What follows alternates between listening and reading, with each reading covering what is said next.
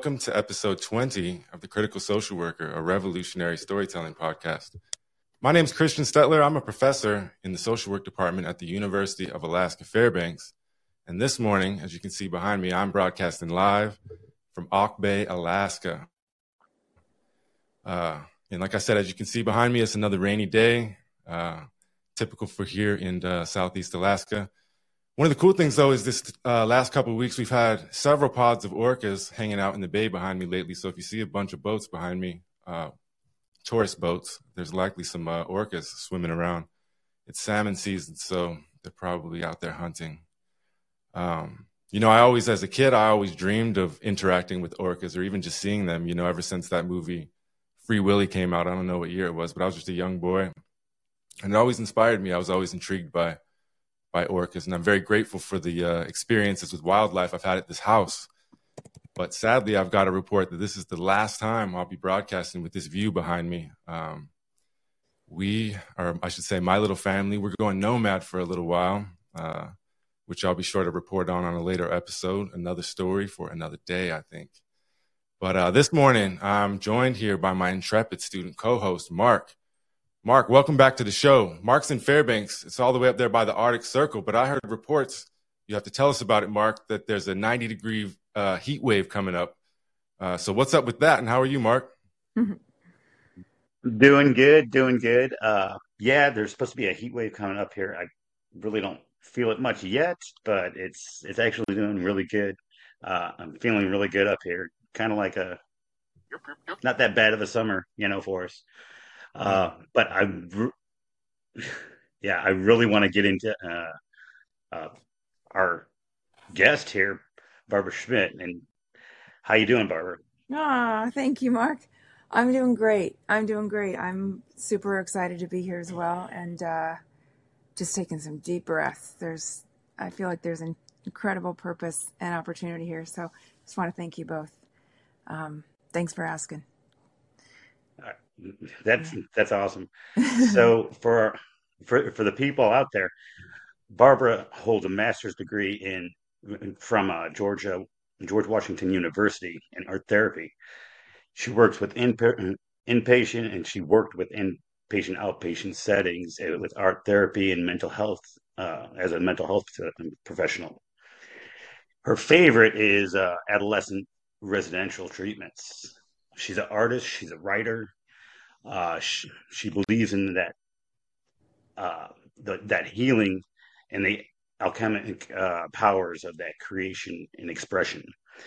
And actually, this year, this past year in March, I mean, well, this year in March, I should say, 2023, hmm. uh, her company, FYI, was born and a provisional patent and introducing uh, therapeutic communication tool through an individual individual expressions through uh, protection uh, and uh, you know interpretation and enhancement through storytelling found, founded through storytelling and everything like with that.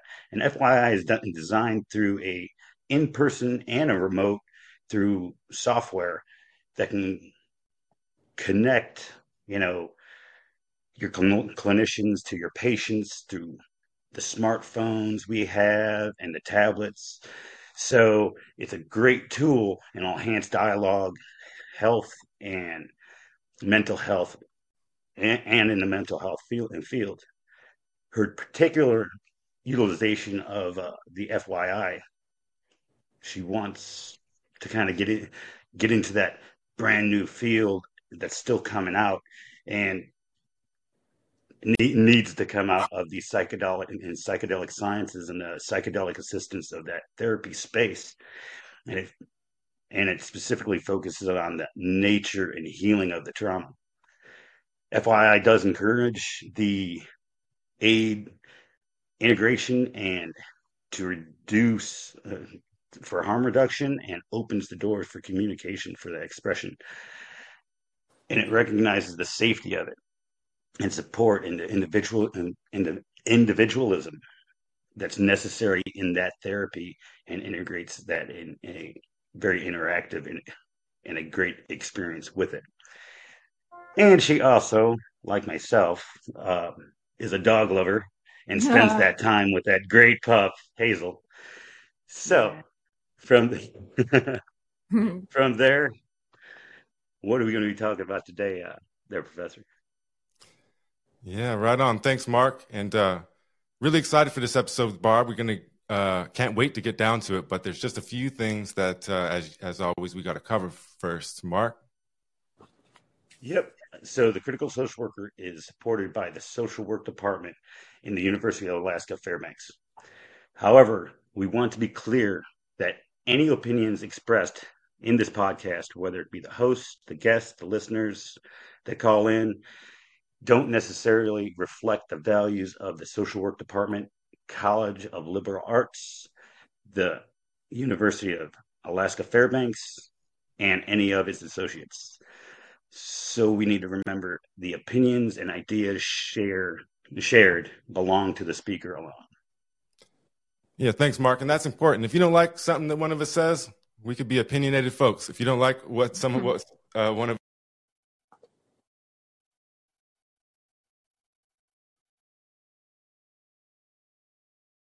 You can find that on all our uh, information uh, here on Callin. But yeah, take it up with us. Our opinions are our own. And uh, yeah, with that being said, Mark, you mind sharing our mission statement? Gladly. The Critical Social Worker podcast unfolds unique stories and diverse perspectives to foster critical dialogue, empathy, and understanding for all listeners. Through storytelling, grounded in social work values. We aim to change ourselves and the world one story at a time. Mm. Thanks, Mark. And one of those underlying themes of that mission statement is obviously the idea of telling stories. So we here at the Critical Social Worker, we believe that each individual is multi-layered with unique life experiences, and we want to help unfold some of these that help build critical consciousness. And also, we need to give a shout out to uh, the University of Alaska Fairbanks, which is one of the top rated online schools for BSW program in the country. Greatly affordable in school tuition and anywhere around the world you can come and actually do this with great professors and and a and a indigenous focus. So you can't really get that much anywhere else. So I would say go and do it. Woo-hoo. I am. yeah, check us out. And the best way to find uh, UAF social work is just to Google it UAF social work or look on Facebook. Uh, same thing, UAF social work. what about you? Do you have a story to tell? You interested in coming on the show as a guest to tell your story or to share your stories? Well, we-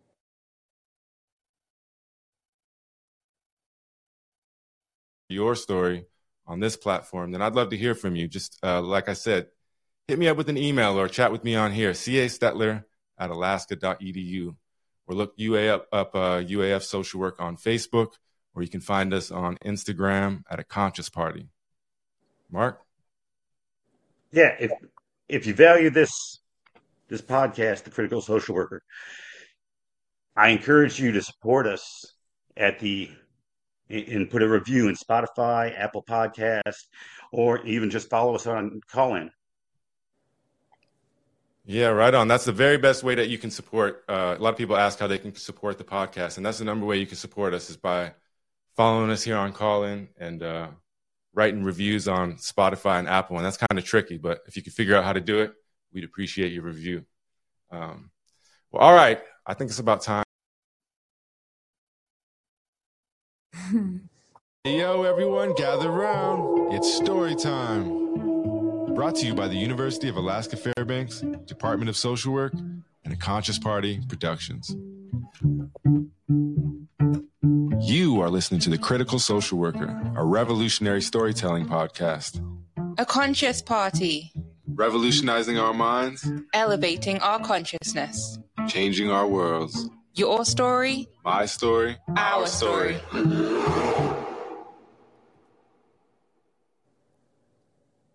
All right, all right. Welcome officially to episode 20 of The Critical Social Worker, a revolutionary storytelling podcast. Now, I'm as eager as you are to dive into this provocative and exciting dialogue with our special guest, Barb. And, uh, but I believe it's essential that I utilize my, this opening space this morning to recount a story that might not be directly connected to our guest, but it's without a doubt significant for me and timely. So today I want to honor the memory of a dear friend of mine who I believe to be a remarkable man. His name was Dr. Mutulu Shakur. He recently embarked on his last journey from this realm on earth, passed on to something different. Um, I want to remember him today, not as some kind of hero or some kind of villain. I think people think both of this man. Uh, like I said, I don't want to remember him as a hero or a villain, but I want to remember him this morning as a human, uh, you know, with all of the complexity and depth that humanity offers. Dr. Mutulu Shakur led a remarkable life. It was woven with threads of resistance, resilience, and determination. He was a man whose compassion for the oppressed and the marginalized was only rivaled by his determination.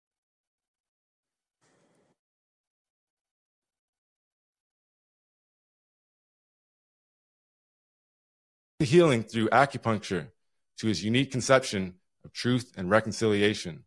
Every phase was a testament to his indomitable spirit. Uh, Dr. Shakur was a man known for many things, uh, but perhaps most controversially, his involvement with the Brinks robbery and the liberation of Assata Shakur from prison. The narrative surrounding this event has been steeped in controversy, yet it's crucial to note that this, uh, this act or these acts were not born out of a vacuum. Was born out of desire to fight an oppressive system, an attempt to liberate a woman who herself was a potent symbol of resistance and resilience. And this is where I enter the picture. In uh, the spring of 2016, I was a, just a master's degree student at the University of Hawaii. Um, and I had the unique privilege of taking an elective course, uh, an American Studies course. As a part of our final project, we were asked to engage with the primary document related to the course content. After reading and dialoguing about political, uh, political prisoners, Angela Davis emphasized the importance of not just doing work on behalf of prisoners, but working with them directly. I was inspired by what she had to say, and uh, I decided to, to write to Dr. Shakur. Growing up, I'd always empathized uh, with the life and struggle of his stepson, Tupac Shakur. He's a popular rapper when I was growing up. And uh, I'd heard Mutulu's name mentioned several times in many different uh, songs and some interviews. So writing to him was kind of an impulse driven by curiosity, empathy for his situation, and an inclination to understand the truth. Uh, honestly, I didn't think he would write me back, but I was surprised. Less than two weeks later, I got a letter back. His reply was filled with a sense of urgency and wit, a commitment to aid in my quest for the truth. He shared a paper he'd written on the U.S. Uh, truth and Concil- truth and conciliation, excuse me, truth and reconciliation, uh, a revolutionary idea seeking healing and closure for a nation's collective trauma. He expressed belief that his son Tupac was a revolutionary mind that needed to be studied deeper and encouraged me to listen to him. Dated 3 22 16, this is what the first letter I received from him said. Dear Christian, I did receive your letter and request to aid your research involvement and involvement in Sister AD's class. You interest me because it seems that you are on your own search and quest for the truth. At this moment, I'm preparing for a mandatory release or uh, mandatory release parole hearing after 30 years. Was to be released on February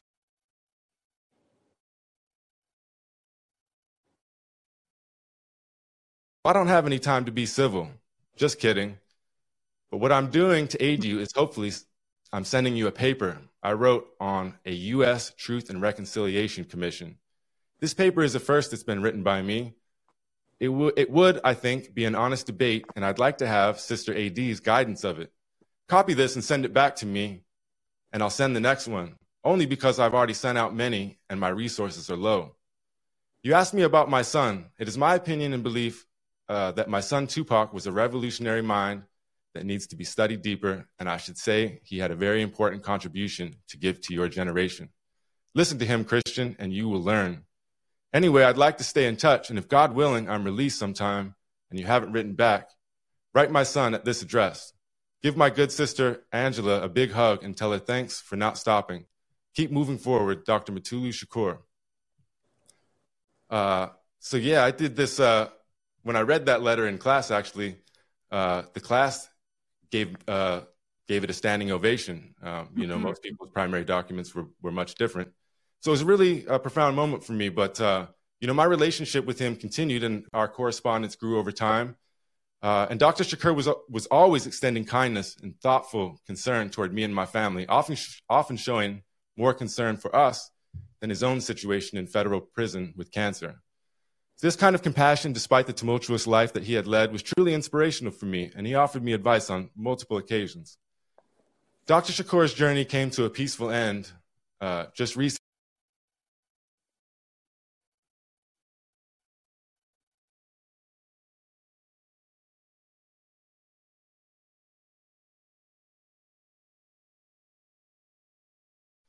A warrior till his last breath, his life will undoubtedly serve as an enduring inspiration for many generations to come. So, in honoring his memory today, I just want to request just a brief moment of your time, a moment of silence to acknowledge uh, and respect the passing of Dr. Shakur, a revolutionary spirit, my friend, and mentor. Thank you.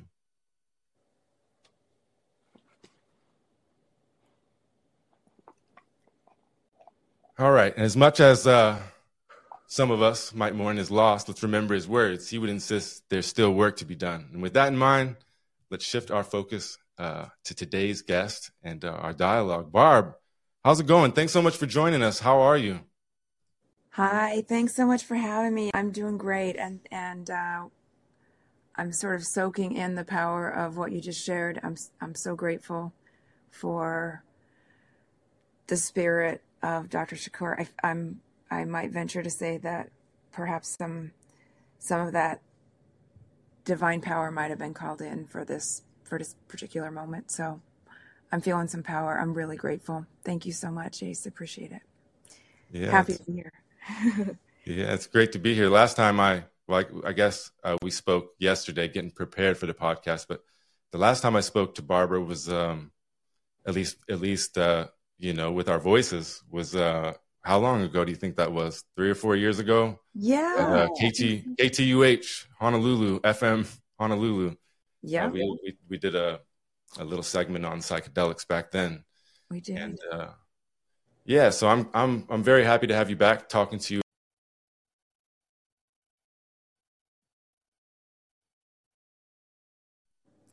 Discussion on psychedelics. Let's talk a little bit about you and what you've got going on. I was wondering, Barbara, can you start us off by sharing the story of the conception of FYI?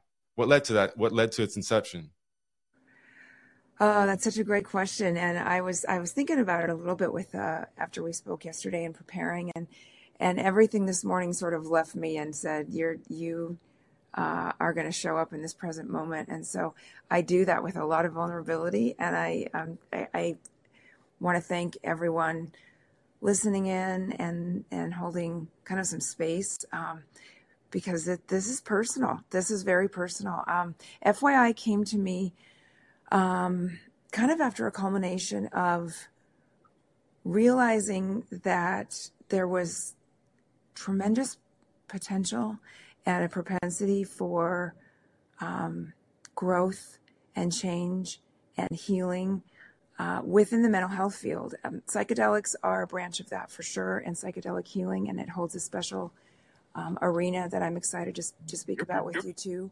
But that said, also within the mental health field, um, in the sense that we are so powerful and yet simultaneously so fragile.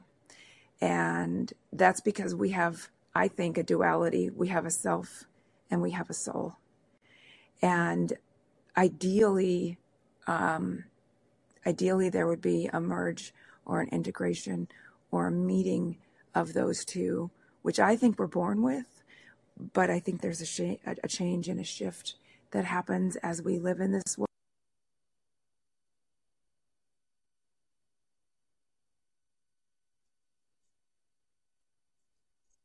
And talking about stories, and you know, I, I've been thinking about the stories we tell ourselves and the stories that are in our subconscious minds. Um, you know, Dr. Joseph Murphy talks about the power of the subconscious mind, and I have a lot more to uh, to sort of unpack and absorb with that concept. But the stories that live within us and within our histories are so powerful. And so FYI kind of came from some uh, I would say I'll go ahead and say some brave uh, efforts that I some part of me made a decision was going to step out and, and I was going to seek some healing that was unconventional because I was at a point where I didn't have any other choice. And interesting things happened. Um,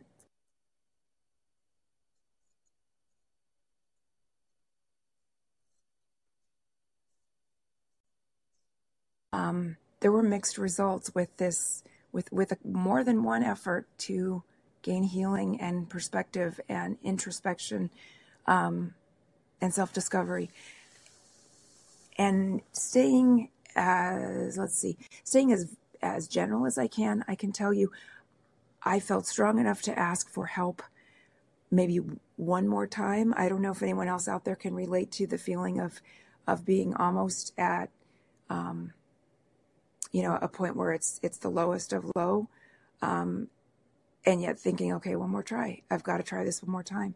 And i did that and um, and and many things happened one of which was to be re-traumatized to be hurt further. And it took me a long time to realize that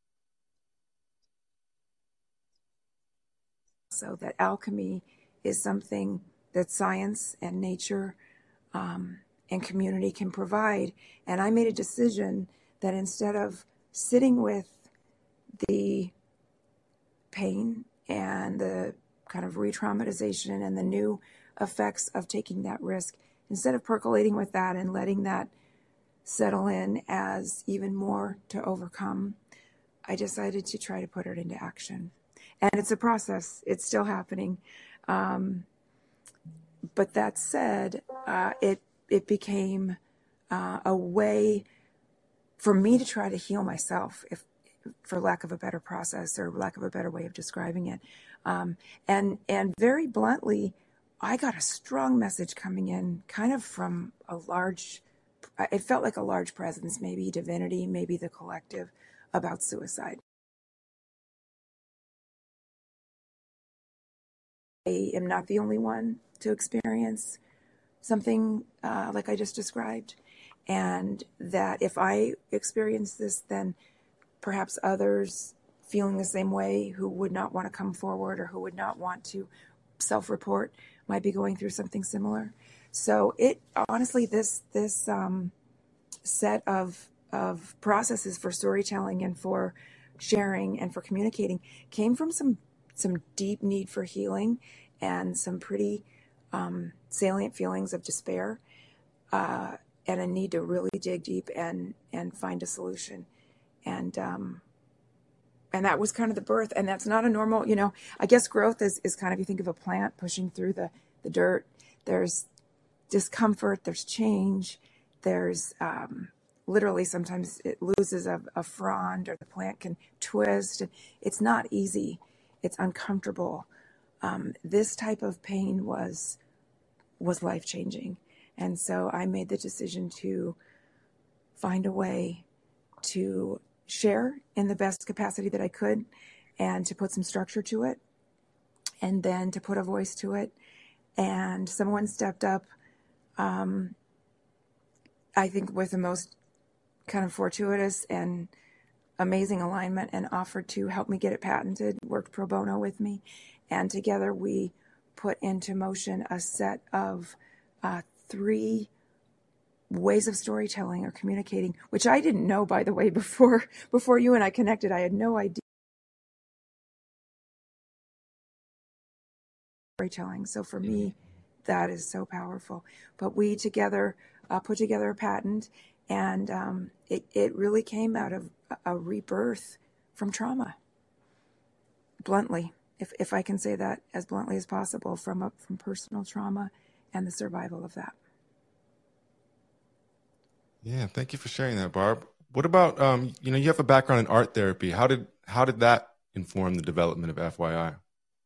Thank you so much for asking that. So so I have always felt like there's a there's freedom in in creativity and in expression and being able to communicate really authentically and, and to kind of reflect. And what I found kind of being um, both as clinician and patient um, what I found was that everything that was out there um, was not necessarily personal to me, other than art therapy. Um, and meaning art therapy, I mean something as simple as a signature and figuring out um, what I saw in my signature. I, I'm always seeing like patterns in car, like I'll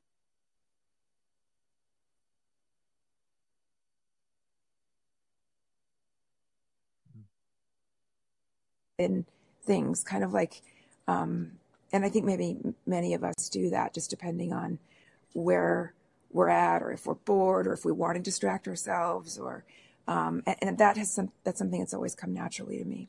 So with art therapy and being trained in art therapy, I realized that there's a great release in being creative, or at least expressing. You don't have to be an artist. You don't have to even like art materials. But with FYI, I started to try to um, combine the experience of surviving um, a lot of trauma and find a way for others and for myself to express um, what that was like and then to bring it to the present moment. So um, instead of what I experienced in the past, which was kind of numerical scales saying, you know, um, let's measure your progress and your growth and your change. Do you feel this way some of the time, all of the time, none of the time, or, you know,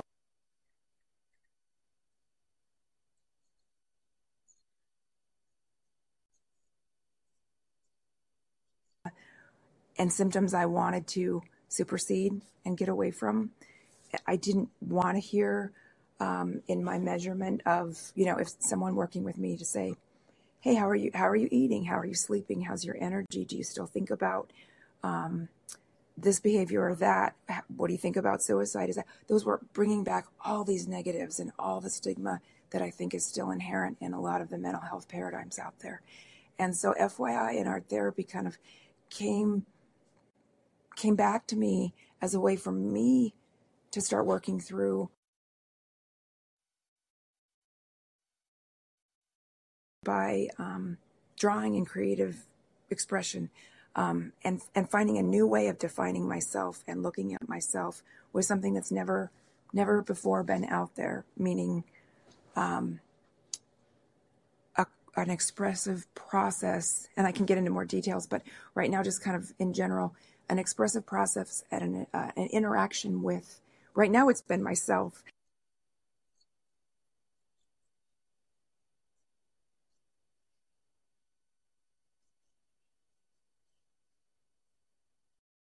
to assess mental health and to assess trauma and to assess the current level of functioning, but without uh, reference back to past behavior or something I was trying to already overcome, if that translates at all. Yeah, for sure. Yeah. And, you know, you talk a lot about storytelling, and obviously that you know aligns with the with our goals and mission here at a, a critical social worker. But um, you know, one of the things that I've learned over time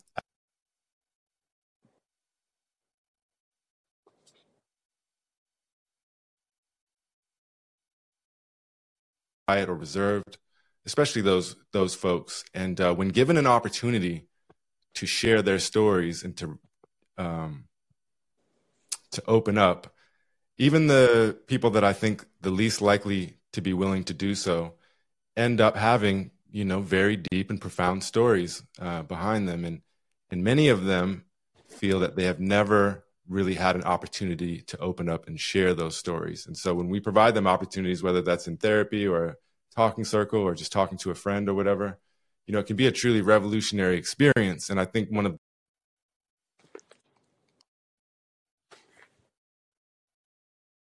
of uh, storytelling is how it facilitates individual expression. You know, it allows us to express ourselves. And so I was just wondering what you think about that. What is uh, how does FYI facilitate individual expression through its storytelling? Uh, great question, and I fully agree with you. That's that's that's a beautiful underline. Uh, I I fully I resonate with that, and the the way that um, the way that it can kind of facilitate that. FYI, it's a it's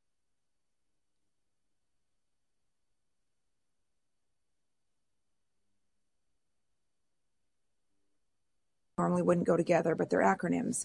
The first is forest, the second is yes, and the third is iron.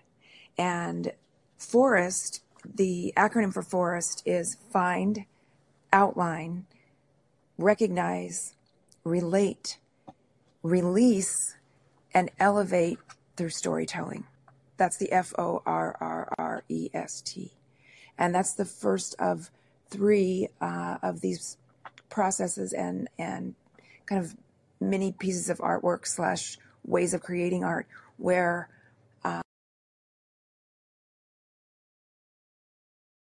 into a, a hotline who's who's had it and is ready to end their life or who maybe has um, had too much of a substance and doesn't even know if they're really within themselves. This is a way to engage with someone and start a dialogue and start finding out about that personal story. And I completely agree with you. That really resonates when you talk about the, the most powerful story within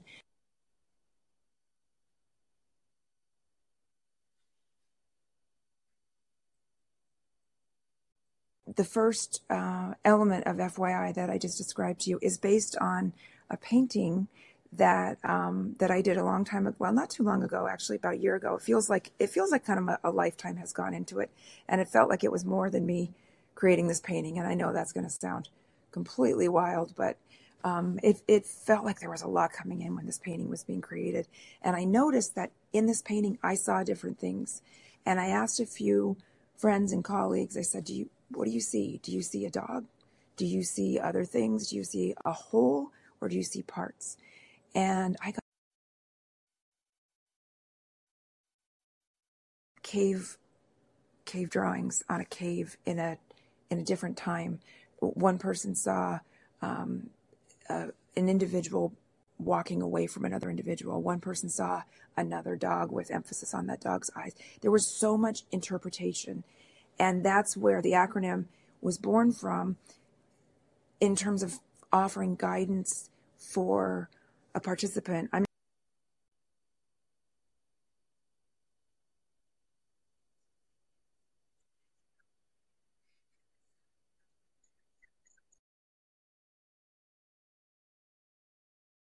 so that we could be doing it actually interactively even right now to outline what you see in this image and then relate and and just start talking with the person that you're having the dialogue with about what you see and inevitably what arises is something personal it's almost it's almost impossible for it not to be personal because it's coming from the very person who found that image and and then there's the opportunity with some guidance and and reverence from the person who's holding space to encourage whatever is is being relayed to be elevated. So if someone says, "I see someone walking away from someone else in this in this image," um, the person who would be uh, well versed in the process could say, "Can you tell me how it would feel to have that change, or to have that be a better feeling if that person is relaying something that's conveying a difficult state. And it's a process of, of truly elevating a personal story individually and uniquely from the person telling it without anything that's preconceived, without any ability to manipulate or um, contrive or even set a preconceived notion for an outcome. It, it comes solely from the individual. And then through that software, also there's the ability to track and kind of create an electronic journal of sorts and to see what changes over time um, through those stories and through the uh, projection onto two other elements and time dependent i can i can get into those but they're similar these are these are essentially um, images either pre-created or one is is based on a interactive creation that's very simple. It's almost like a scribble, but has a little more to it. And the individual who participates has a chance to express, create it, make a mark, and then have a dialogue about what was created, and out comes the story. Yeah, thank you for that. Um, let's see if we can tie it into psych- psychedelic. The narrative of even just my life and how psych how the narrative of psychedelics has changed. When I was, um, you know, a teenager growing up, uh, there was like you know there were the psilocybin magic mushrooms going around. I, it makes me wonder, um, you know, where they came from. I lived in Utah, so I don't know if they came from Oregon or somebody grew them their, themselves. It's interesting to think about where they might have came back uh, from back in the 90s. Um, and then you, you know, you if you fast forward all the way to to today, you know, I think people like Joe Rogan have talked about psychedelics for over a decade on on his on his popular podcast. Um, there's been several books, you know, like Michael, popular author Michael Pollan's put out uh, How to Change Your Mind. Uh, popular author that we use in, in my courses quite a bit, Dr. Gabor Mate, has has ran um, some some therapeutic processes using psychedelics. Uh, just recently, I was uh, curious. I saw an advertisement uh, about psychedelic therapy from the home, and I really didn't. I knew that there that that uh, like ketamine was being used you know, um, in in therapy. But I didn't know that. You, from what I could gather, the, I think the place was called Better You, uh, better, and then just the letter U. And uh, from what I could gather, you just had to meet with the introductory meeting, and then you had to meet with the doctor once, and then they would send you ketamine and like everything from a music playlist and everything. So you had a setting. Um, so it's very interesting to me.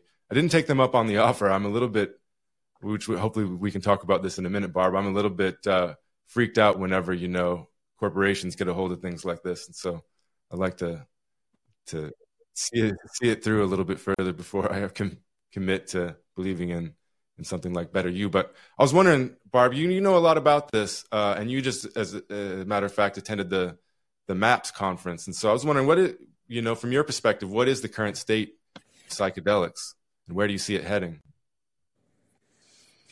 Oh, another great question. Thank you. Um, the MAPS conference uh, was, I- I'm just, I'm seeing a globe in my head right now. There was so much.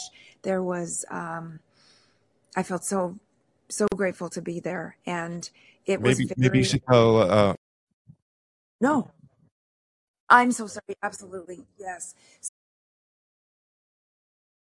Like studies.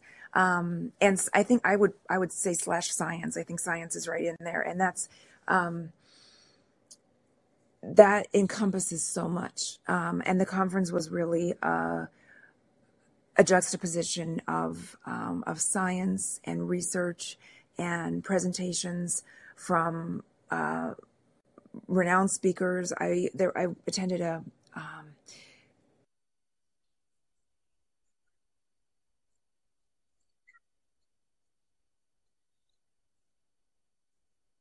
had uh, shared uh, again here we go with storytelling. They shared um, a retreat that they went uh, that they participated in and uh, involved ketamine in microdoses and worked through some family systems and um, and and advocated for each other with their skills and with their um, knowledge and everything that they've kind of come to the table with, um, and then used the, the dissociative properties of ketamine or sort of that the, the heart opening, which is a little more MDMA, but but ketamine can be, um, I would say, maybe consciousness elevating.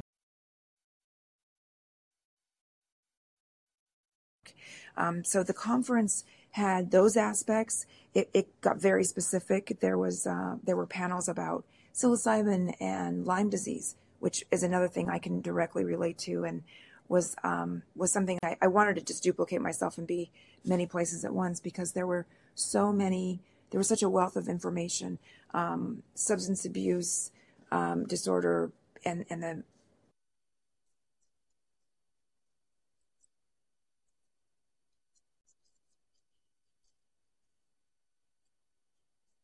was a place where you could go. Um, the Zendo project was there, was present, and Zendo is a chapter of maps that you would find like at Burning Man at a music festival, um, when there's you know substances or psychedelics consumed, or maybe in combination of other substances, or just energy that can be too much to hold, that can be overwhelming, and an intervention um, is called for. So the that was there. There was actually speaking of dogs, Mark and you and I, and and then we ace with your story about um, you know the the wolf howl. We spoke about a little bit about Romeo yesterday. There was a place where you could just go directly and get um, therapy by and, and and kind of an intervention or a way to ground by petting a dog. There were service dogs there where you could just literally have that palpable feel of fur under your fingers to just sort of come back in to yourself. So, um, to answer, and I may have to ask you to repeat uh, the second part of your question, but MAPS was sort of all of that. This this conference in Denver was all of that, and um, I think what you had asked was where I see the um, the space currently, kind of what's happening in the psychedelic space. Okay, thank you for asking that as well, and and from from varying perspectives, but from a perspective right now that feels exciting. And also, I want to temper with a lot of humility and reverence. I think we're moving forward in um, in an area where there's again great promise, already proven um, research that shows that psychedelics are, can, and will help And there's already the baseline established that psychedelics affect us by via dissociation. And and you just mentioned um, Gabor Mate and, and some of the greats in the field of trauma and in the field of mental health and the field of sort of I think soul, um, I would say soul recognition. And to me, psychedelics, and I think what I what I experienced in the conference, uh, psychedelics can be a tool to access all of that. Um, there is a caveat, or from my personal experience and from um, those I've interacted with, I do think it's headed in um, a way and in a direction where there needs to be an incredible amount of awareness and an incredible amount of harm reduction and rails put in place um, for safety because I think there's so much excitement about healing and change and a new answer um, when we all know kind of what hasn't worked for us in the past. That I think there is the the um, the possibility.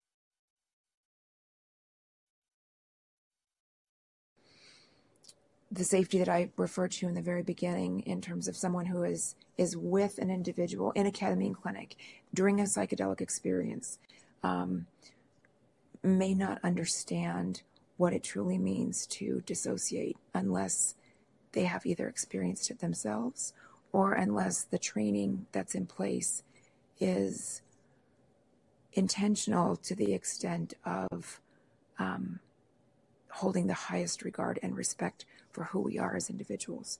So there's a lot there. Um, I think it's going forward at a very fast pace and it's exciting.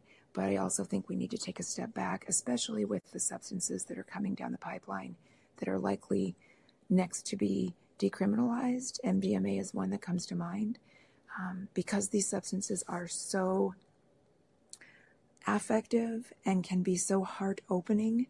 I think that they can also um, have have the, the possibility of um, heart opening to the extent that our instinct that we are our own witnesses can leave, can also dissociate, um, depending on dose, depending on set and setting, depending on intention. And so I do have um, some cause when I think of um, capitalism and money to be made and numbers and, and quantity versus quality. I think that all of those things come in. And my hope is that, and, and my hope with F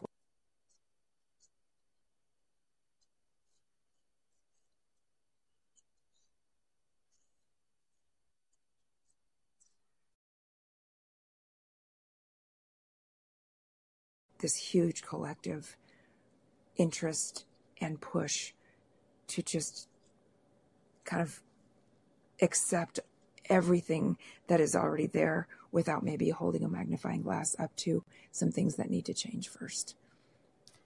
Yeah, I got so many questions for you, Barbara. There's so many light popping up in my head when, Okay. when you're talking. But one of those I have is so I used to supervise a juvenile treatment facility.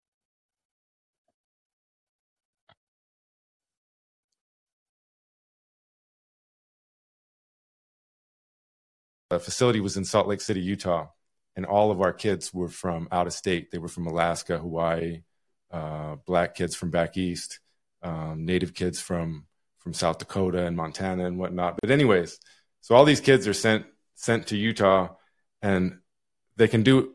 There was a lot of other things wrong with the place as well. But no matter what you do with the kid, if they just do excellent in therapy and they're you're doing great, and you know maybe whatever they got, maybe they got off medication, or maybe they found a medication that worked for them, or whatever.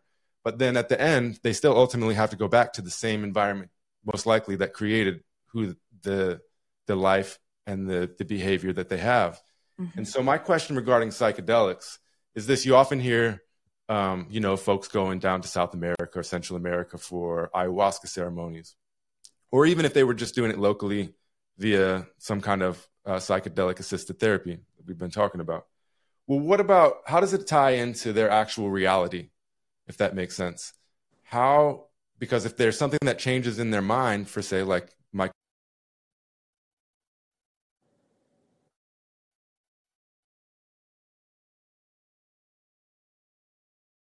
place most most likely. So how do we how do we reckon with that? You know, with person and environment.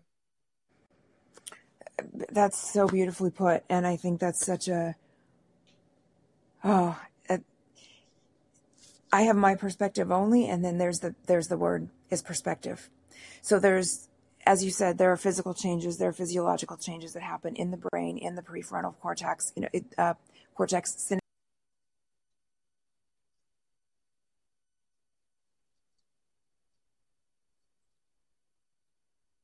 after the substance has worn off, after the psychedelic has left your body, you literally, um, or, or a, an individual literally has a, a change in perspective because of the change in the neurochemicals that are being secreted. Uh, there's so much research out there, and I don't have the um, the neuropsychiatry background to um, be you know to highlight as as well as I'd like. But there's that aspect, and then uh, I think there's the just as important or even possibly more potent aspect of um, integration.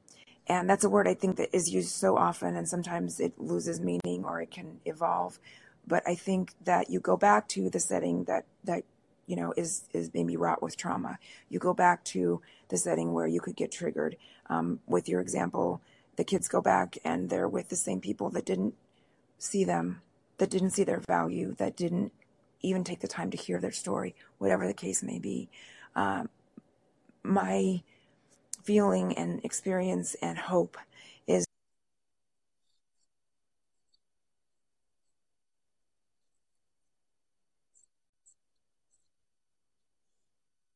a, a reboot and a shift so that that circumstance that is physically there when they return it still matters. It matters profoundly but it can be almost seen as a forest from the trees um, kind of way in that perspective is changed.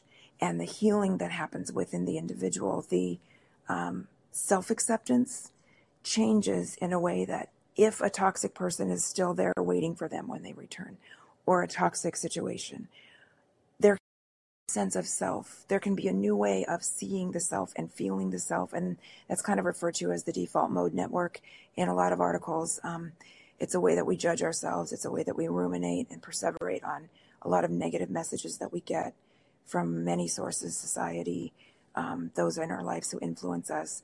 And those stick those live in us. I mean the, dr van der Kolk wrote the book the body keeps the score. That's that's a real thing and that's a true reality.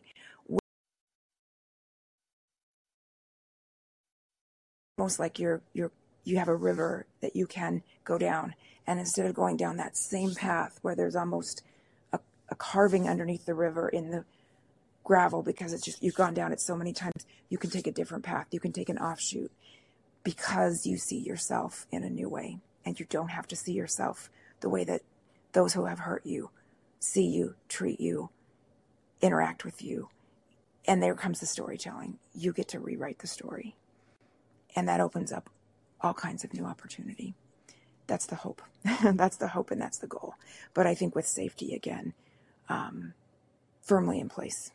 If that, in a nutshell, maybe. Yeah. And, and uh, you know, you hear, you do hear like going back to like what you could read. Anybody can look this up. Story online stories about um, ayahuasca experiences and whatnot that seem to be profound in the moment. And there's these kind of aha moments or whatnot. But some of the stories that I really let, have enjoyed hearing about have been stories of of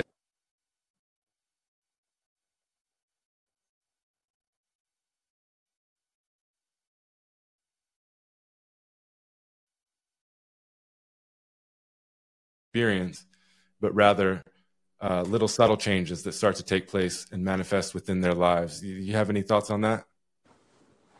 Absolutely, absolutely. Um, I think there's a quantitative effect for sure, and I think it also, um, yeah, I, I think that in, in in some ways that takes the pressure off of the performance anxiety of a ceremony or of a an experience with psychedelics, um, or you know how how do you show up um, with the substances that that some say will divinely change your perspective and your your feeling in that moment. Sometimes that doesn't happen, um, but I do believe that there is uh, the quantitative and the aha moments, and that there is a change that can happen um, incrementally.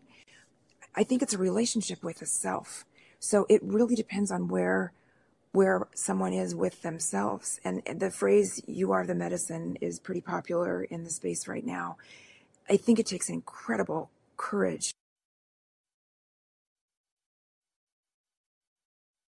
A huge, profound transformation in one setting or in one experience. Um, it, it, our, our psyches are unusual in the sense that, you know, an antibiotic can eradicate infection. A broken bone can be reset there can be predictability and there are parameters around that progress or those wounds. But with ourselves, our psyches, our souls, we have to trust.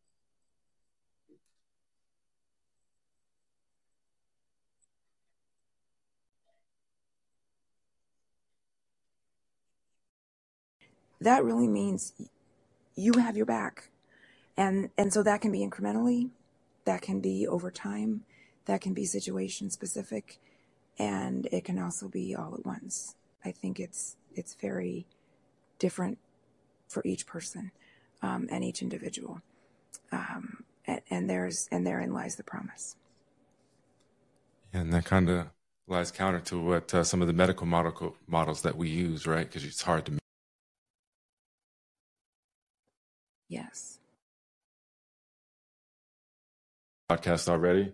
And, uh, you know, I just want to pose, you know, a question, you know, and then Dr. Carl Hart, you know, he, he has the book, I can't remember what's it called, and Chase, the, I can't remember, but it's basically, it's basically arguing that we, that as um, Americans, you should have the liberty to use whatever drugs that you want as responsible adults. Um, and I wanted to kind of impose that against responsibility because, and, and let's tie that in, tie this into harm reduction. So part of my question is, we've we've been talking about harm reduction several weeks, several of the past weeks of this podcast. But you know, we've been talking about in the context of you know heroin, needle exchanges, um, naloxone, things like that. So first of all, what is what does harm reduction mean when we're talking about psychedelics? Uh, what it what is harm reduction? And you know, how do we? I guess you know because we talk about decriminalize. You know, some of them, some of the substances are being de- decriminalized in different places um, you know, how do we balance the responsibility of being safe and reducing harm with what Dr. Carl Hart argues for, which would be the liberty that if you're a responsible adult, you should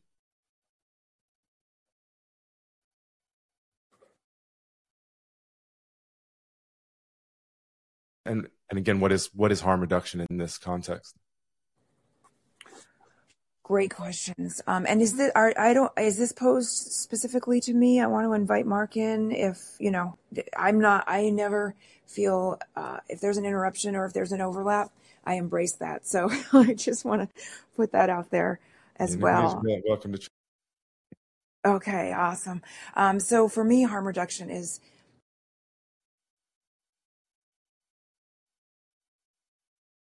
experience that were unexpected and unwelcomed, and consent lines were crossed. Um, so harm reduction to me is pivotal. It's it's the backbone.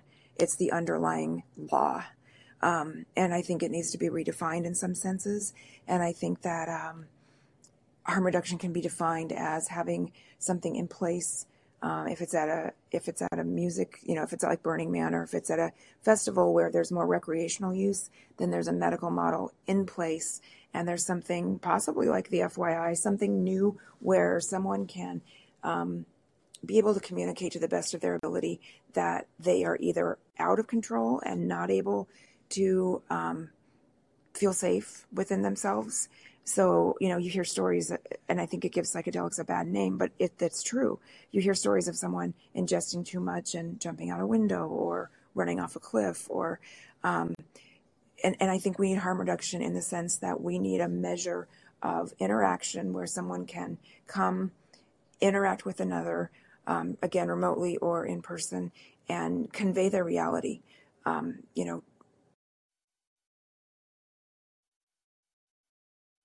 uh, does that convey a sense of at least feeling safe within themselves, or does it can, does it feel like something that is not safe and frightening and or possibly retriggering or possibly even um, you know like with ketamine they call that a, a, a k-hole. Is there is there I think there needs to be a way to have, allow for communication and allow whomever is in the psychedelic experience to communicate. If they don't want to do that during the experience if it's a therapeutic experience where that's a kind of a solo journey or a solo um, experience that's fully uh, I think I think that's very healing and can be very therapeutic. And then afterward, the communication comes in, um, and that's where integration comes in as well. So I think harm reduction can be defined in that sense. I think harm reduction is also defined as training those who are going to be interacting with patients, with individuals who experience psychedelics, whether it's in research, whether it's in private setting, whether it's in the states that are now, um, you know, legalizing and decriminalizing, for example, providers, how to conduct psychedelic assisted therapy. I believe there needs to be very clear and very um, detailed provisions so that therapy can be a term that truly means growth and and truly involves the individual rather than what happens traditionally in therapy, which is, you know, terms like transference, countertransference. Um,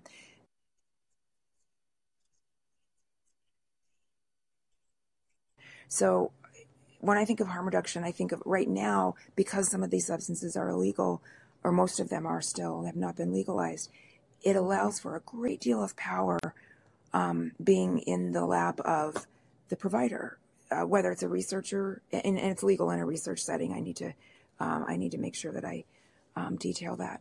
But you know, the person providing the substance, the person who's kind of seen as the giver or the provider, is almost put in a godlike um, position at times.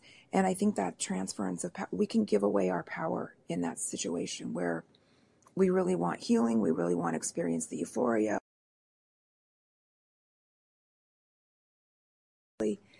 And I think there, it, it's this, the Spider-Man quote came up for me before, and it comes up again with great power comes great responsibility.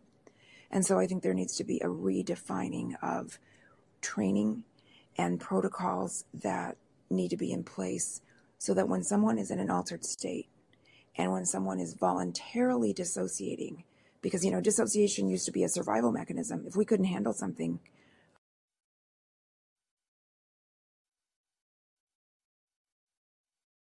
this is too much and you check out and you leave.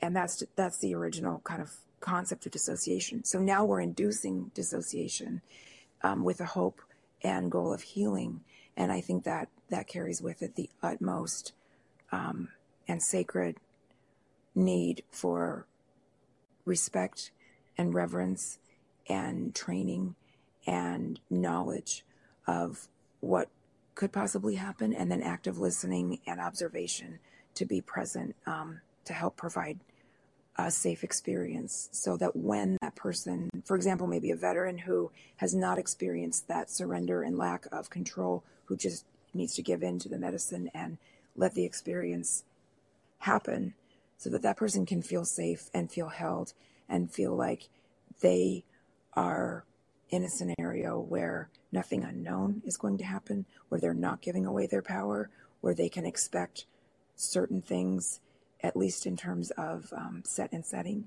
and where they're not going to come out of the experience with that whatever the experience, whether it was illuminating or nothing, because that can happen too, but the fact that they were kept they were kept safe, and that if they were trusting enough to sort of leave and dissociate and go on that journey their physical body and the realm that they were in and the set and setting was all contained with the highest of integrity.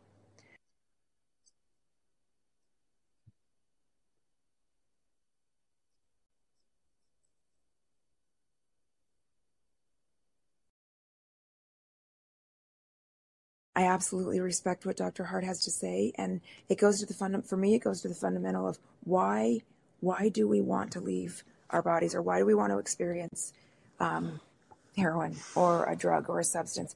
To me it's still to change perspective.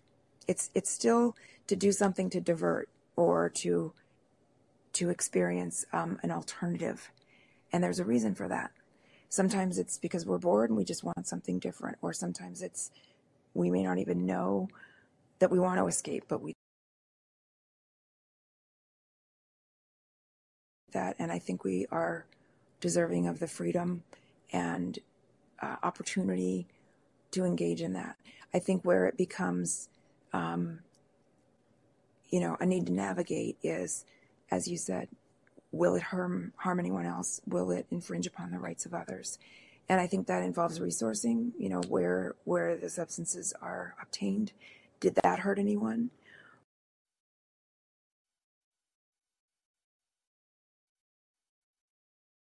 The golden rule would apply, where you would ask, Would this harm me or my family? Did I obtain this in a way that could harm the planet, harm myself, harm my family, and to really do the homework? Um, so that's a big one, and that's a lot to address. I just, I, um, I think that, that the balance needs to constantly be kind of on on the radar, and I think conversations like we're having right now are one of the biggest ways to step into that foray because you don't know unless you ask and unless you unless you sort of break the seal and start talking about it. So I really I thank you so much for that question. It's helping me um, open up avenues in in myself as well to start asking. So thank you. Thank you for your answer. And just a, I had a quick thought about uh, Dr. Carl Hart when his uh, newest book came out. Uh, I, from memory, I think it's called "Drug Use for Grown-ups: Chasing Liberty in the Land of Fear." I think is what it's called. Mm-hmm. But anyways, uh, when going into it, it, it's kind of divided up by different kinds of drugs, right?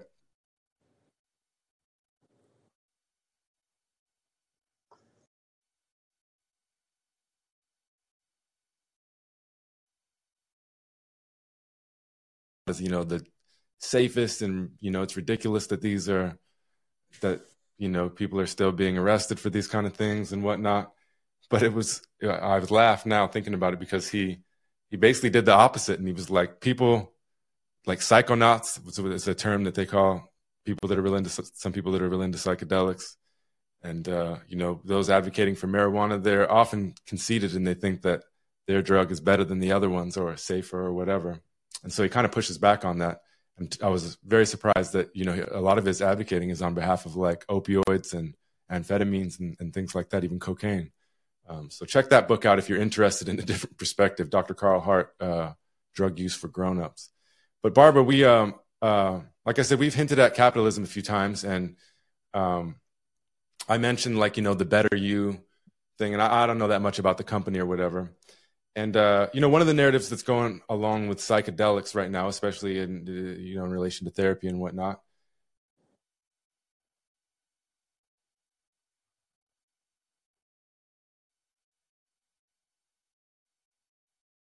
is a parallel with with marijuana a decade ago or so is that it's never. It seems to me that like the legality of a drug, specifically if we're talking about like let's say psilocybin mushrooms or LSD or ayahuasca or marijuana, it seems to have very little to do with whether it's actually dangerous or not, and whether and it seems to have a lot to do with who's able to make money off of it. Um, you know, mm-hmm. drug dealers are the worst, right? We we look down upon them. That's slanderous be a drug dealer. That could be a slanderous term, a drug dealer, right? And so I'm just wondering if you have any thoughts. We can dialogue a little bit about like, you know, the integration of capitalism into the psychedelic picture. Whereas, as uh, you know, as I was mentioning, as a kid growing up, psychedelics were largely outside of the the mainstream capitalist picture. They weren't even in.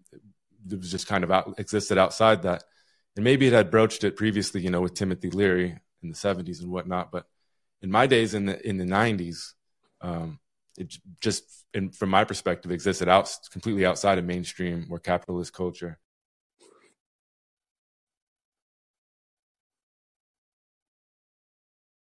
movement, um, and there's a lot of money to be made. Half of me think when I first started thinking about the subject matter, half of me was like, "Oh wow, they're gonna inadvertently spark the revolution by giving everybody LSD or something like that, freely available or not freely available, but you know widely available."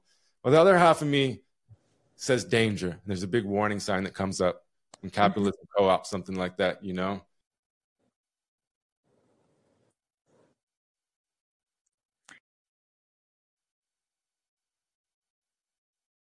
It's interesting. I I need to. It's when you said drug dealer is you know like the, those that is that there's that that nomenclature that that term we we sort of some some viscerally even respond. It's a it's a bad thing. It's it's a word that um, has negative connotations.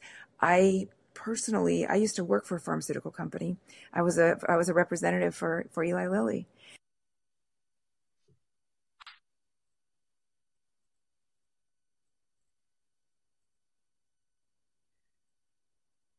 and my job was to uh, give samples to physicians and talk with them in general about disease states, and then to try to get them to write more of that company's um, medications.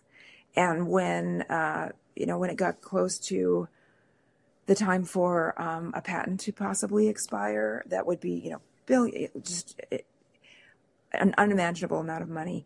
Um, I would say that a reverse form of creativity was sort of born, and that was, well, how about an application for adolescents? How about minds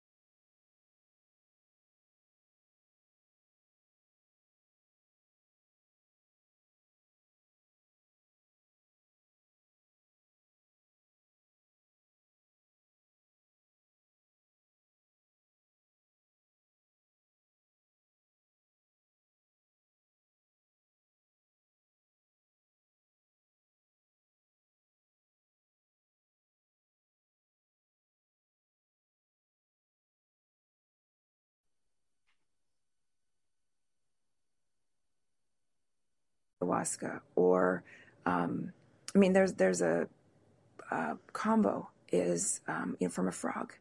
It's something that's used only indigenously with, or that was used only indigenously with tribes. It would very, very, it's, it's frog poison basically, but the frog only excretes it if it's stressed, if it's, if a predator is near. And now as humans, we're coming in and we're saying, well, we're going to put this frog across like almost like a roasted marshmallow. So it excretes poison and then we extract that poison and we use it to heal ourselves. And that's where something in me stands up and says no. And so I agree with you wholeheartedly in terms of the danger of putting a, a dollar sign um, and and tying it to healing in a way where the bottom line is about how many people can we get um, taking our medication in the way that we provide it, in the way that we synthesize it in a lab, um, and without tracking results, the way that nature can sort of track results in the sense that if you take a mushroom in a field that you find that happens to be psychogenic, you again are the medicine and you are the person making a choice. And it's not something where the external locus of control is without, you know, is outside of you. Um, and I think the last point on that maybe is I think a lot of practitioners and a lot of those in the in the space that would prescribe something that would be psychedelic, I don't know if they've had psychedelic experiences themselves. And I think that that is pivotal. And I would love to hear, um, Ace, your response on that and Mark, yours. For me, I think it's, I think it's incre- it's paramount to have someone, if they're providing something for you, that they have had an experience with that substance or something very close themselves. The psychedelics specifically because they are so different in that they alter consciousness. Um, and they they put us in a vulnerable state where we are completely surrendering control. Even at a microdose level, um, I think if, if, if we're making a personal decision. So I think there's that aspect too. I think there's that component where um, who will be prescribing and have they had an experience themselves where they're well ready to sort of do the work and meet the meet the self, meet the soul, and take that take that journey and I'd love to hear what you have to say about that because I'm I'm just sort of freelancing here with with that thought, but that's what comes up for me.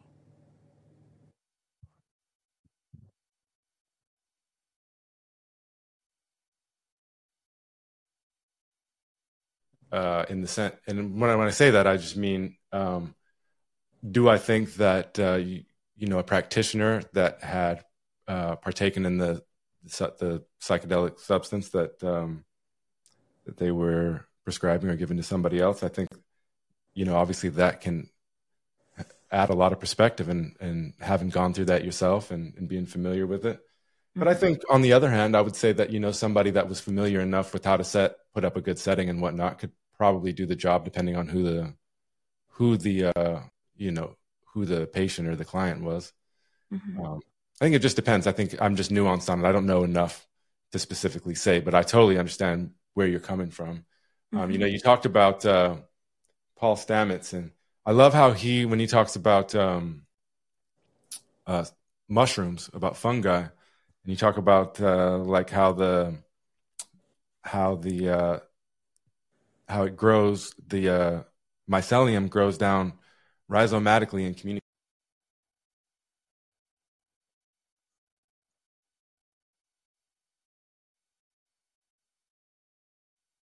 sustains and supports each other. And I think we could learn a lot from from the way that fungi operate and you know forests and whatnot and how they communicate and, and look out for each other. Um, mm-hmm. To push the podcast forward a little bit, um, we've got uh, Lance who's been uh, patiently waiting to, to chime in, and so I'm going to give him an opportunity, and then we'll do this. We'll give it to Mark. We'll go revert back to our original schedule after that, and Mark can take over the mic for a while and then we'll take other questions from. I know there's a couple questions already in there, comments, and uh, we'll take other callers at that point as well. Um, so Lance, what's up, Lance? You there? Yeah, how you doing, everyone? Hi. How's it? Howdy. So, uh, you know, it's interesting because I don't feel like a mushroom, but I've always been told I'm a fun guy. Good one.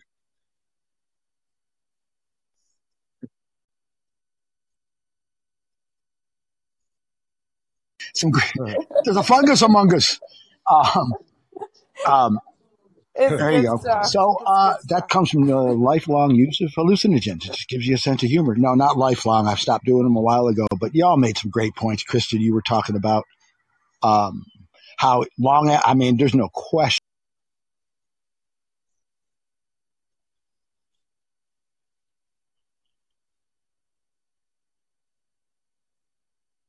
Position of power in our society, unless they've done hallucinogens, so they've opened their mind up to uh, other possibilities. I like that sentiment, you know, not to take it literally, but I'm so glad to hear Barbara talk about the things she's talking about. And you guys covered all the points I was going to make. So other than reiterating what you're saying,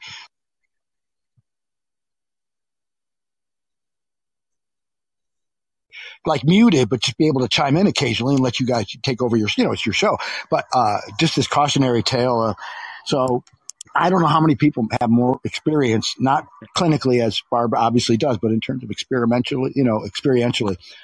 I dealt shrooms, I mean, pounds and pounds and pounds of them, and uh, LSD too at one point. And I live in Syracuse, New York. It's a real great crossroads. I lived in New York.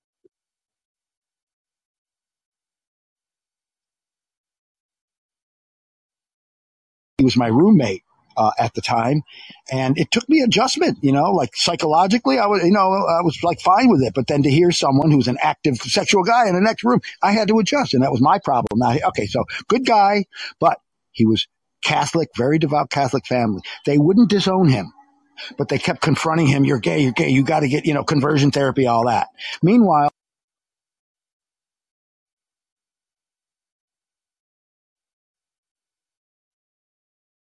Fit her clothes wonderfully. He won every time he was in a uh, female impersonation contest. He was not, um, let's say, you know, blatantly gay. You wouldn't know it if you met him, blah, blah, blah. So he did, he got shrooms from me, one gram. And his life got confronted, like his worlds collided to take a page from Seinfeld. And this whole idea of this Catholic family and this love.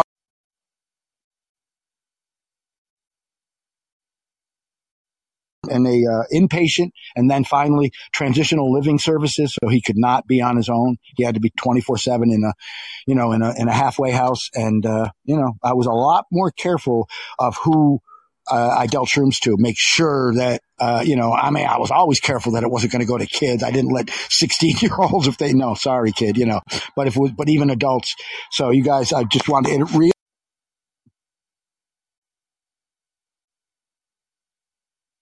y'all were saying, you know, before. But uh, it's like water, right? You need it to live, but it can kill you, just like fire. So, yeah. And the other thing is, it's interesting that marijuana, it's true, is almost, you know, it's used recreationally and therapeutically, you know. But we talk about hallucinogens and microdosing and, you know, the therapeutic value. And I understand what Barbara's saying about prescription, but you know what? It can just be a fun drug. It's just fun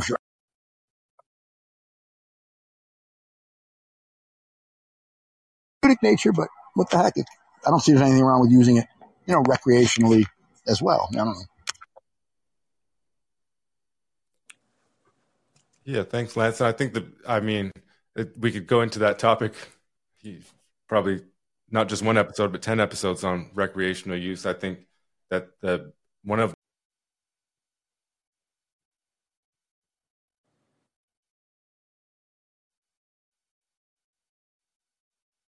illegal, so it automatically bumps it up on everyone's uh, scaling and and everything else. You have any thoughts, Barb?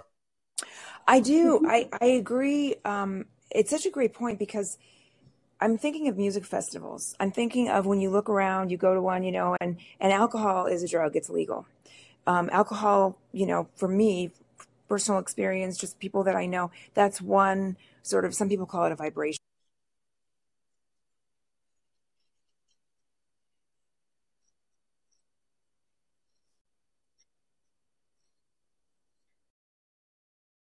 The inhibitions leave a lot of times and and emotions still come up and i uh, anger's one that I, especially maybe in the current moment with our current the way things are currently in the country, it seems like that's that's one way to let go, let loose. It's a barbecue, it's family, there's kids around. Alcohol is just no brainer. It's you know, it's not even questioned. Um, something like a, a mushroom is still at the schedule that it's at, and it's controlled. And yet, what I've found is you can be in a nature setting alone, you can be in your room alone, you can be at a, a festival, and you can suddenly be experiencing these pretty profound, even whether you realize it's profound in the moment or not, levels of euphoria or happiness or just settling into yourself or noticing a blade of grass in a way that before you were like, yeah, okay, I stepped on that earlier. I've got to water it, or the, a new reality perspective shift. And there is still healing in that. And you don't even have to intentionally say, hey, I'm going to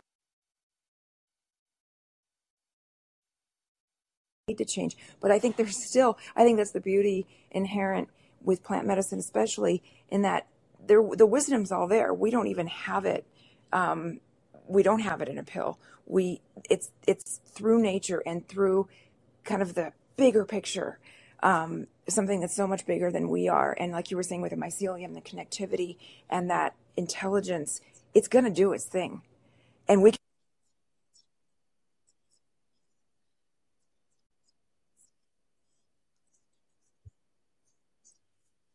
pathway for us or that forms a new positive experience. So for me, I'll just use myself as a framework.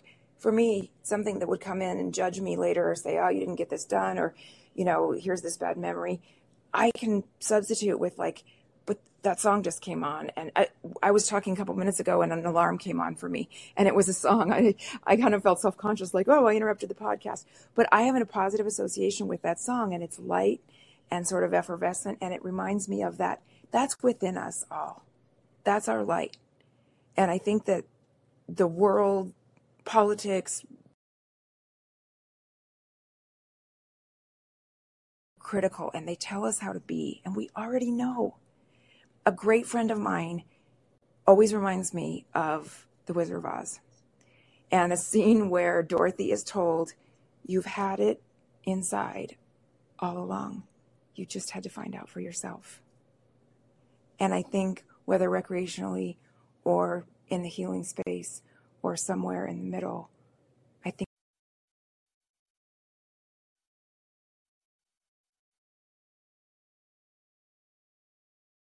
that's it doesn't have to be labeled as anything else. It's it's an open door. Yeah, thanks for that, both Lance and Barb. Um, I have some more thoughts to share as well, but um, I want to turn it over to Mark. I want to give you, uh, you know, your time, Mark, and uh, take it over. Control the dialogue. For All right. Yo.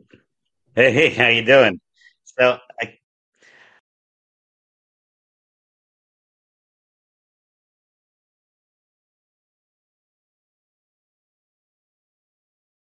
I like I've had an experience with uh, uh, psychedelics. So it's when my uh, aunt passed away, and my I'll just say my uncle and my family, which has done it before. You might as well just say he was my trip sitter, uh, because that's kind of like how they put it across now. Uh, it it it it helps in that sense um, especially having someone experienced there. But that is actually, in a sense, you know, it was illegal at the time. Uh, but being legal, if it turns into into a therapy and being legal, I think it really doesn't matter. Uh, and I and I think that way just because of if you put it in the sense of say you're a therapist and you're going into uh, working with veterans, which I am. Uh, do you have to go through war to actually be that therapist or not? Then, and that's how I look at it. So that's that's my thought process behind it. Uh, but the thing is, you can actually get.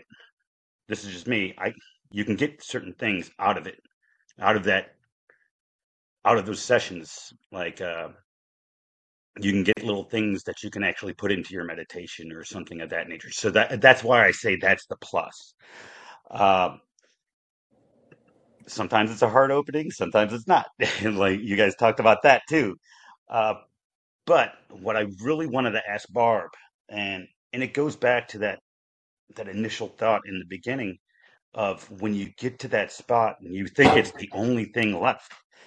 You know, you got that only thing left. Uh, so in in a way, if someone is out there and they have that and they're at that point, how do you begin that journey, especially in today's days and in day and age? You know, even with even with people being supportive on it, uh, but it's like, how do you get there? Is there a secret handshake? Do you got to join like a secret society? You know, or or are you just one of the lucky ones that gets accepted into that study, or do you have to travel? You know, and that's what I really uh, that's one of my biggest questions, I guess, for you, Barb. That's what I would like to know. Thank you so much, Mark. That's um, that's a ah, that's such a perfect question. It's and again, I come I come only from personal experience, and then I come from you know being um, in community with others. Um, I'm I'm what comes to mind are a few things. Um, one is community. So the way uh, for me, um, I started asking questions with discretion, and nothing was happening, and I didn't know Yeah.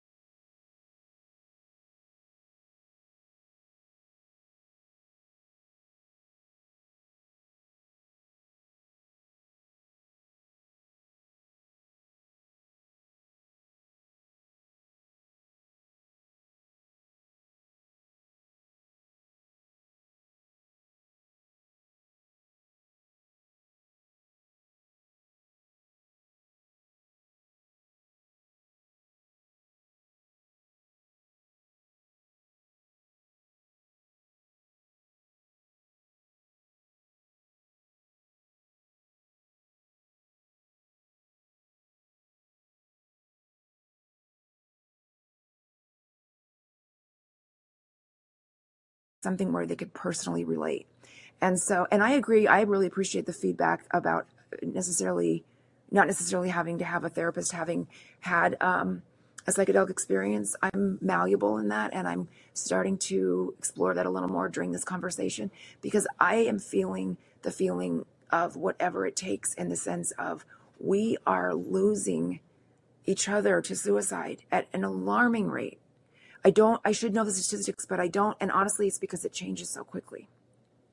So if we value life and if we value all we fought through to be here, and if we are truly surviving in the sense that we will do whatever it takes, then I do believe that there can be unity and I do believe a common ground can be found. I, I don't believe it's going to be easy, but that example that you just cited is is perfect. And my hope is that there will be more of that. And maybe if it need, if there needs to be a financial gain in moderation, then then so be it. If that doesn't take the helm, if there's a way to find a meeting of the minds so that people can understand that the real pandemic, the real epidemic is a mental health crisis. There's there's no way anybody can BS about that. It's the absolute truth. And in in vulnerability with all of us here and all of those listening, I think if anyone's ever answered an inventory where they ask, Have you ever thought about harming yourself? I, I don't know that any of us can ever say no, never. And, and maybe I'm completely wrong and out of left field, but I know that there are ways to answer those those surveys and those um, assessments where you can you can lie to yourself. And I can just tell you, I'm done lying to myself. And I hope that those are in leadership positions who have loved ones who care, who want change, who want a new answer, look in the mirror or not look in the mirror, but who can look within themselves and say, enough. The highest statistic that we have in terms of preventable loss of life is suicide. Yeah. And psychedelics. Absolutely. Yeah, I'm I'm sorry. And I just think psychedelics that that could be a way for legalization and understanding and responsible research to address that.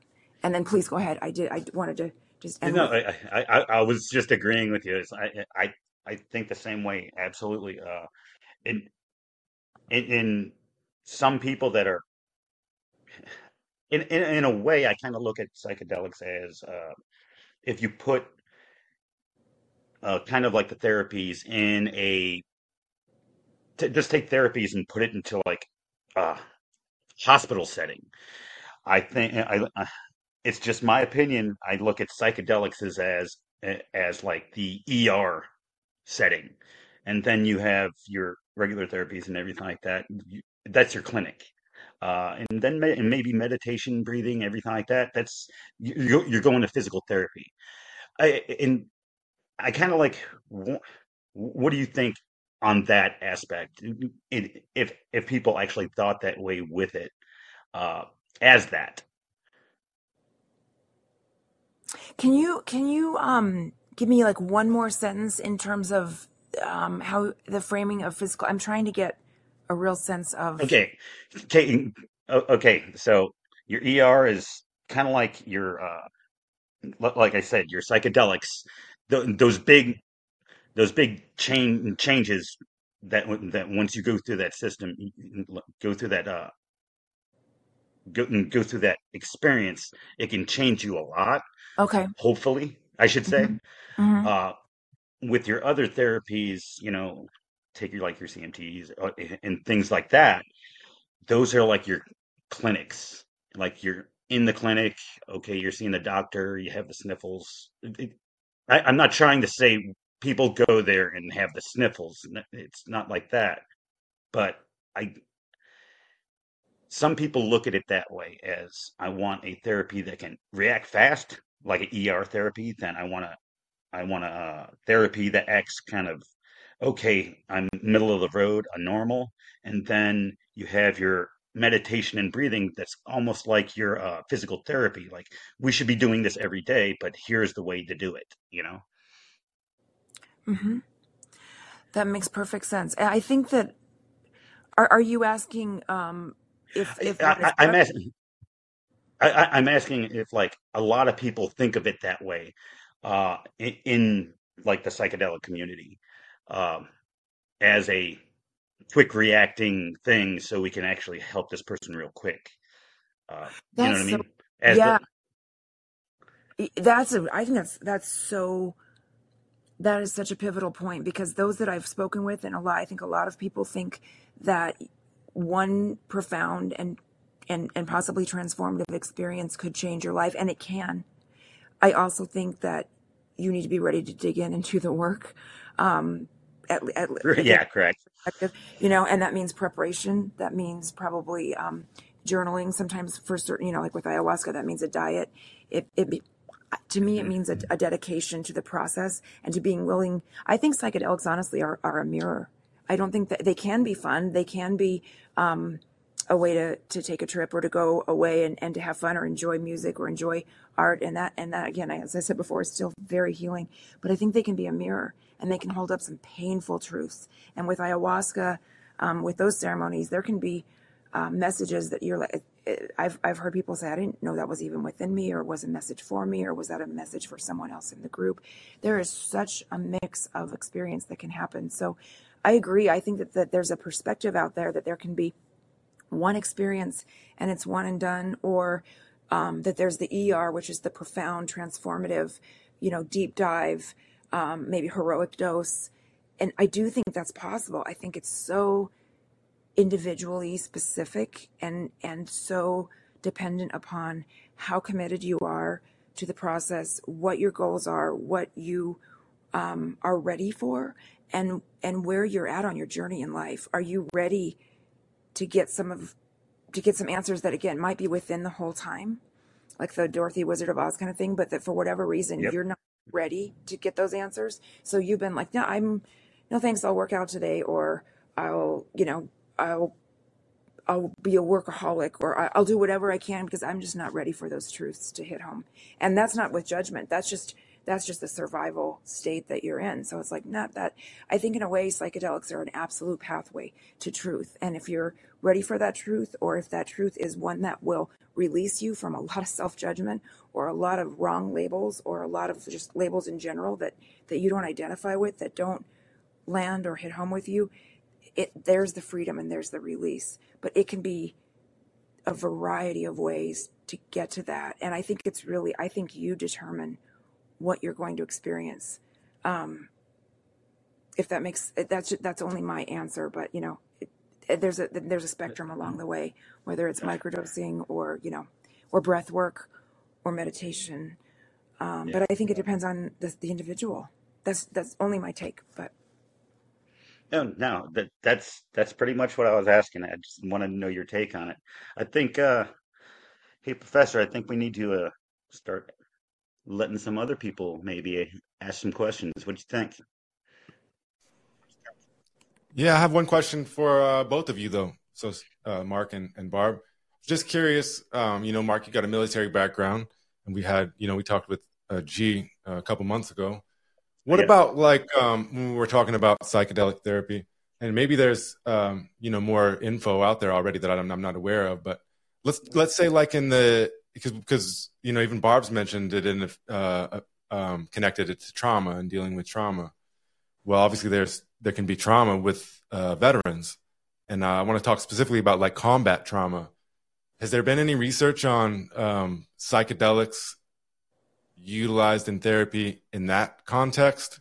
And if you know if there has tell me about it but and then also mark like what is just your perspective or your opinion on that? Do you think that's dangerous do you think like what do you think about it Um, well, Barb, you want to go first, or oh, I was gonna me to say, go go go for it. I I would love to hear your response first, 100. percent Um, well, my my my response for that is, uh, it's it's still to me, it's up to the person, uh, because some people might be kind of hesitant for it. Some people might be like, okay, yeah, we'll try it, and it and it might be they go through that uh, thought process of uh, you know the of w- which one am I am I going to get? You know, am I going to go with the is it ketamine? Is it MDMA? Is it you know is it mushrooms? Am I going to have to go somewhere and do some ayahuasca? I think it depends on the person, obviously. but that's what it really gets down to because something it, it might be someone that uh, you know went went through a combat situation and it keeps repeating and then all of a sudden they want to try it but then maybe some kind of to their morals might say oh no people will be thinking about it this way. And then am i going to be shunned out of like if they're a local at the vfw or the american legion or something of that nature?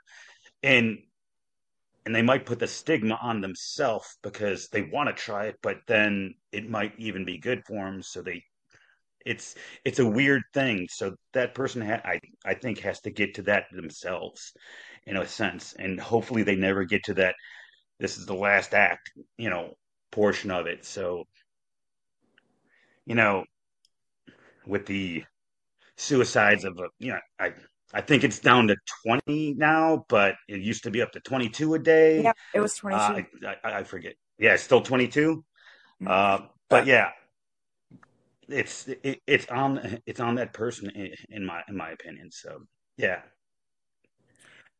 Um, just to piggyback on that, uh, Ace, to answer your question, yes, yes, yes, yes, yes. There are so many studies, and I don't have them at the tip of my fingers, but there are. That's why there are groups like Heroic Hearts Project. That's why there are groups like Wounded Warrior. Um, there are there there is community that's coming together, and it has come together. And I think um, there have been veteran voices that have said the VA is not serving me. I I don't like getting a prescription for a week's worth of medication and then um, and being told to, to return you know and, and report back. Um, and i'm speaking not from experience with that. So with absolute reverence respect i have my hand on my heart right now with just with gratitude and with full acknowledgement that i cannot relate to combat trauma. I cannot imagine um, what that would be like to have triggered in complex ptsd but in terms of what's happening um, I think that is another area that Mark you just brought out in, in terms of alliance and working together. I believe that it's Crenshaw, um, Representative Crenshaw and um, Alexandria Cortez. Um, they're coming yeah together to try to get to get a bill passed quickly um, for suicide, for PTSD, and there is, if if anything.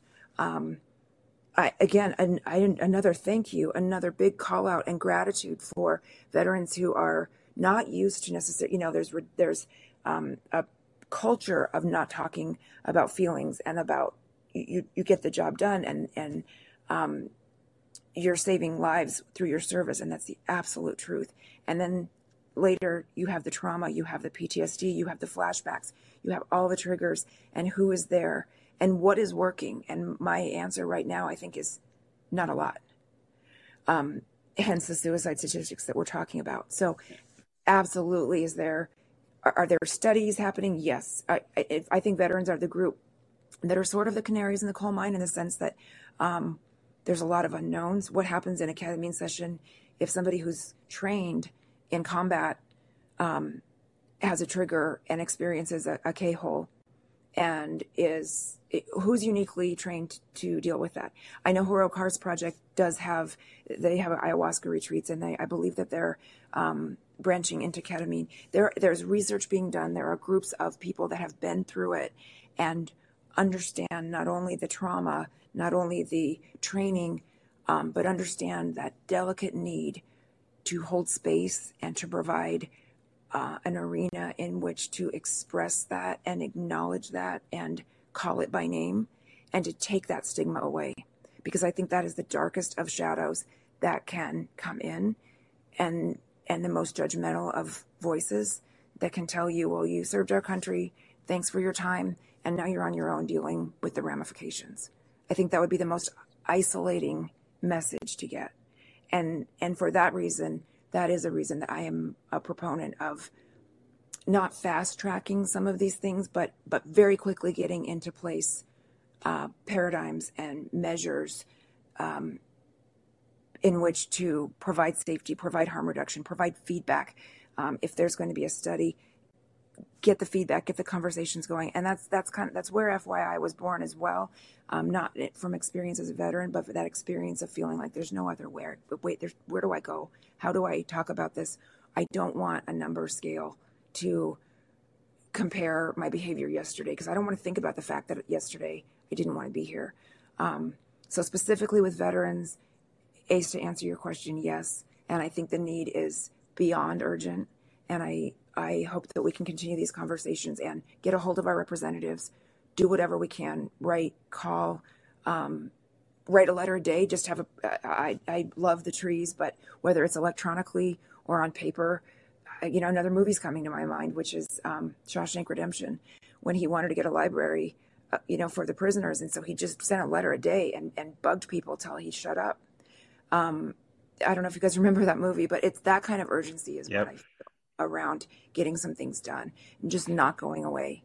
You know, being that mosquito that that that just hovers until somebody gives an answer, because I think the need is is beyond urgent.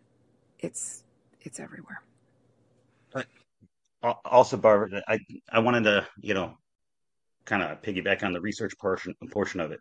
When when it comes to uh, like the uh, portion you sent me yesterday, the uh, Heroic Heart project, Yes. those guys, those guys actually, they actually do the research while the while the vet actually goes through Thank and you. through the whole processes and everything like that. So they they do the EEG caps and everything like that, so they get everything down, and so they can actually put everything up and show everything, show everybody, hey, this is the process, and that's actually when when I was talking about uh, the two senators, I I said uh, or representatives, I, yeah, uh, that that they were, you know, they took this information and gave it to them and said, "Hey, look at what we have."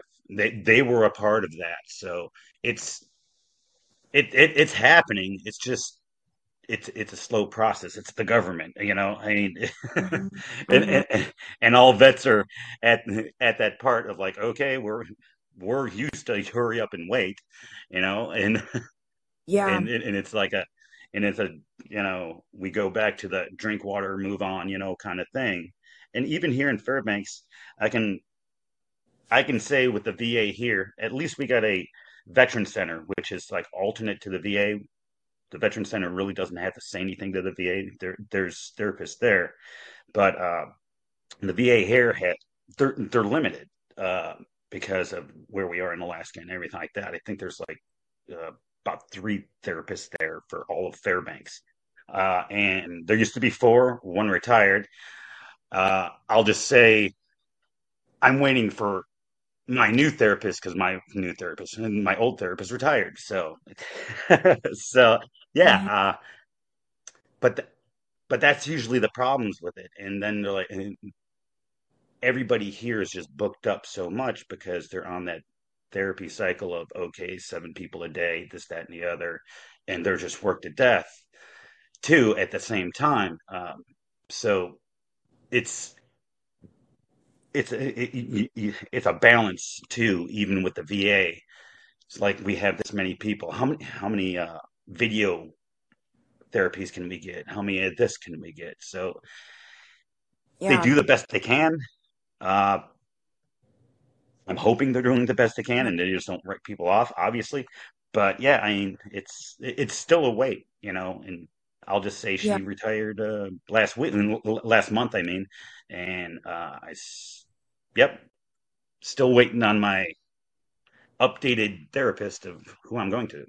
So That's got to be. I just um real really quickly. I want Mark. Thank you so much for expressing that because I have a feeling you're expressing that for so many, whether whether folks are are listening right now or will listen in the future. Or I I feel that as a message, and the one response I can give is, please. There are there are communities where you are you are with your peers um, whether it's Heroic Hearts Project, whether it's um, Veterans of War.org, whether there there are a lot of them where at least you know there are integration and again, um, Empathic Society is not veteran specific, but there are veterans in that community. It's this is a way of finding family that you get to choose or peers that you choose. And at least conversations like this are happening and you can be heard. And it can be in confidential space. It can be um, making connections and then making plans to go out. There's Veterans Walk and Talk is another one um, where these conversations are not taboo. People can, you know, for the first time can say, like, well, I, maybe you want to talk emotion, about emotions, I don't. Or it, it's, it's not like that stigma that's going to keep coming back to you. These are open, communities where there's fellowship and you don't have to wait. And even with, I understand, even with a retreat, even with access to a psychedelic, there's a waiting process, there's a screening process, there's a process of intention, and, and that's for safety. That's set for a very specific reason. Oh, but oh, yeah. connecting with others is something that, you know, that can happen and who knows where that can lead. So I would just encourage that. That's that's what saved me that's what absolutely saved me was getting out. And, and that's a conversation that just came up recently uh, during an integration circle um, with with just a, the kind of general idea of loneliness and isolation can be a killer. So that is the one thing that's that is available and that is out there. And I would, um, and I'm happy to put a list up later if we can post it on the site or um, to provide as many resources as possible. And I have those I know who can help me, who are much well, you know, better versed. But in terms of community and fellowship and finding that you're not alone and, and actually discovering how many others are out there feeling the exact same way, that can be almost instantaneous. And I would love to provide that, you know, later or uh, however I can in terms of follow up, um, because I know that that is there. And that's very, very healing as well um, in terms of community and exchange and uh, and fellowship and making relationships and connections. Yeah, Barb, I'll, I'll uh, be sure to put a little bit aside in just a minute as we close up. Um, just in the essence of time, we're going overtime. That's okay, though. That means good, good dialogue. I mean, there's a lot to say. Um, I, want I, want to open it up to questions from the uh, audience, as Mark uh, suggested a minute ago. Um, so if you have a question, you can put it in the chat, or you're welcome to call in. Looks like we've lost some of it, going over, lost some of our listeners.